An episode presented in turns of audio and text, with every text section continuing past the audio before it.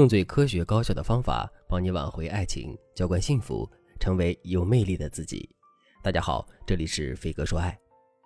我的粉丝小罗失恋一周了，她并不想和男友复合，却依旧非常伤心。她对我说：“老师，这是一次消耗我人生的恋爱。我们在一起三年，分手的时候，我们彼此诅咒，彼此发誓再也不相见。我本来以为和他分手是一种解脱。”但是我陷入了一种很虚无的状态。我对之前感兴趣的电影、音乐完全没什么兴趣。朋友叫我出去喝酒，我突然觉得好无聊，在这坐着喝酒有什么意义？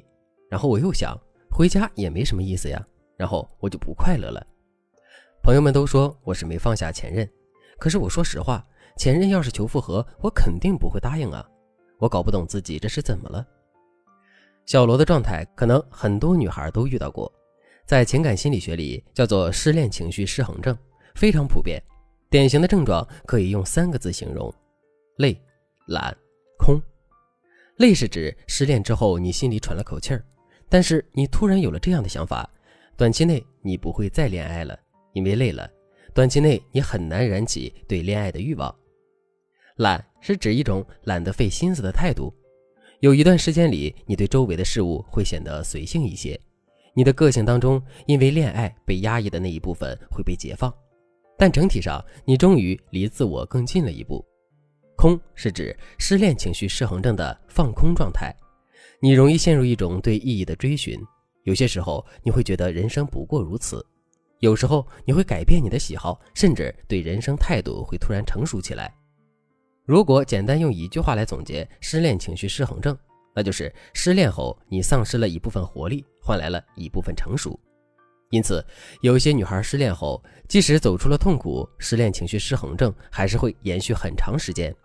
他们会很困惑地想：为什么我已经不爱前任了，恢复了自由，但是我还是这么不快乐？我失恋是为了做回自己，但是我发现我已经不再是当初那个我了。很多女孩在遭遇失恋情绪失衡症之后，会觉得自己是不是抑郁了？其实，抑郁症有一些比较明显的病理特征，比如不想吃饭，每天夜里会早醒，每晚会很疲惫，早上八点醒，第二天七点才睡。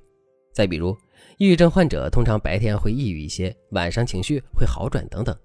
所以，女孩们不要失恋之后轻言自己抑郁了，你可能只是进入了短暂的情绪失衡状态，只要积极调整，你很快又会恢复最好的状态。当然，由于每个人的症状轻重不同，所以改进方式也非常灵活。如果你在失恋后迫切的想要摆脱这些不好的状态，你赶紧添加微信文姬零三三，文姬的全拼零三三，我们有最专业的导师帮助你摆脱失恋后遗症，让你重新变成魅力女人。那假如你确定自己已经进入了情绪失衡的状态，你该怎么做才能让自己好起来，然后变成一个更好的人呢？这几招大家一定要学会。第一招镜像观察法，即使再高超的画家也没有办法在没镜子的情况下画出自己的自画像，因为人是看不见自己的样貌的。所以，当你面对情绪失衡的状态时，你会困惑自己到底怎么了。但这时候，你最该想的应该是现在的我是什么样的。你需要坐在镜子前，好好的看看自己，仔细的观察自己的头发、眼睛、嘴唇，然后你要告诉自己，这就是现在的我。别人眼中的我，接着你需要面对着自己，在纸上回答这几个问题。第一个问题：现在的你和以前有哪些不同？列出五点。第二个问题：什么事情是你从前喜欢的，现在不喜欢了？第三个问题：什么事情是你从前喜欢的，现在依旧喜欢？第四个问题：什么是你现在极力回避的？第五个问题：什么时候你会觉得心很累？第六个问题。列出自己喜欢的五件新鲜事物，当然最好有多少就写多少。当你把这几个问题写在纸上之后，你可以再次看一眼镜子里的自己，还是一样细致的抚摸自己的眼睛、头发、嘴唇，告诉自己这些都是现在的我，我需要态度坦然的接受这些改变。这一套流程会帮助你重新认清自己，而认清自己的现状是恢复活力的关键。如果你刚失恋不久，你感到很迷茫，这很正常。但如果你长时间被困在低沉的情绪里，你一定要改变这种状态，不要让它往病理化的方向发展。第二招，经验转移法，你需要认识一些新的朋友了。老朋友虽然久处不厌，但是你现在需要一些新的经验，让自己新的这部分自我能够自由舒展。具体来说，你可以尝试做这三件事。第一件事，接受新的自我，比如你可以独自旅行一段时间，让你放松一下紧绷的心情。或者是可以尝试进行冥想，让自己的心先从一种不稳定的状态恢复平和。这部分内容你可以自己去调整。如果还没有改观的话，你可以预约一次心理咨询谈话，很有助于你疏导自己的情绪。第二件事，让自我和更广阔的世界接触。很多人在失恋后会去拓展一些新的爱好，这其实是一个很好的方法。为什么呢？因为有些人在失恋之后，自己已经在心智上产生了变化。但是周围的一切还是老样子，这会导致你显得和过去格格不入。其实这不是你做错了什么，而是你应该拓展一下自己的交际圈，来让这个全新的自我舒展一下。当然，这并不是说你必须要交的新朋友。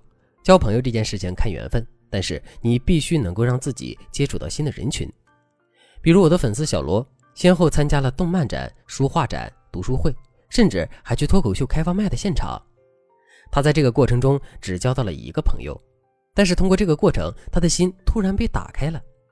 因为很多时候，情绪失衡症有一种自我陷落的特征，就是说，你越觉得自己孤单、格格不入，身边什么事儿都没意思，你就会越觉得自己有问题，从而更加自我陷落。这才是失恋最可怕的地方。人一旦陷入这个状态，魅力和气场一定会减弱。所以，当我们在失恋或者是遭受其他打击，导致你情绪失衡之后，你一定要用老师教你的方法平衡自我，防止自我陷落。如果你遇到了失恋导致的任何情绪问题，或者是你想进一步提升自己的魅力，你都可以添加微信文姬零三三，文姬的全拼零三三。我们有最专业的导师带着你迅速摆脱过去带来的桎梏，让你焕然新生，找到幸福所在的方向。好了。今天的内容就到这里了，我们下期再见。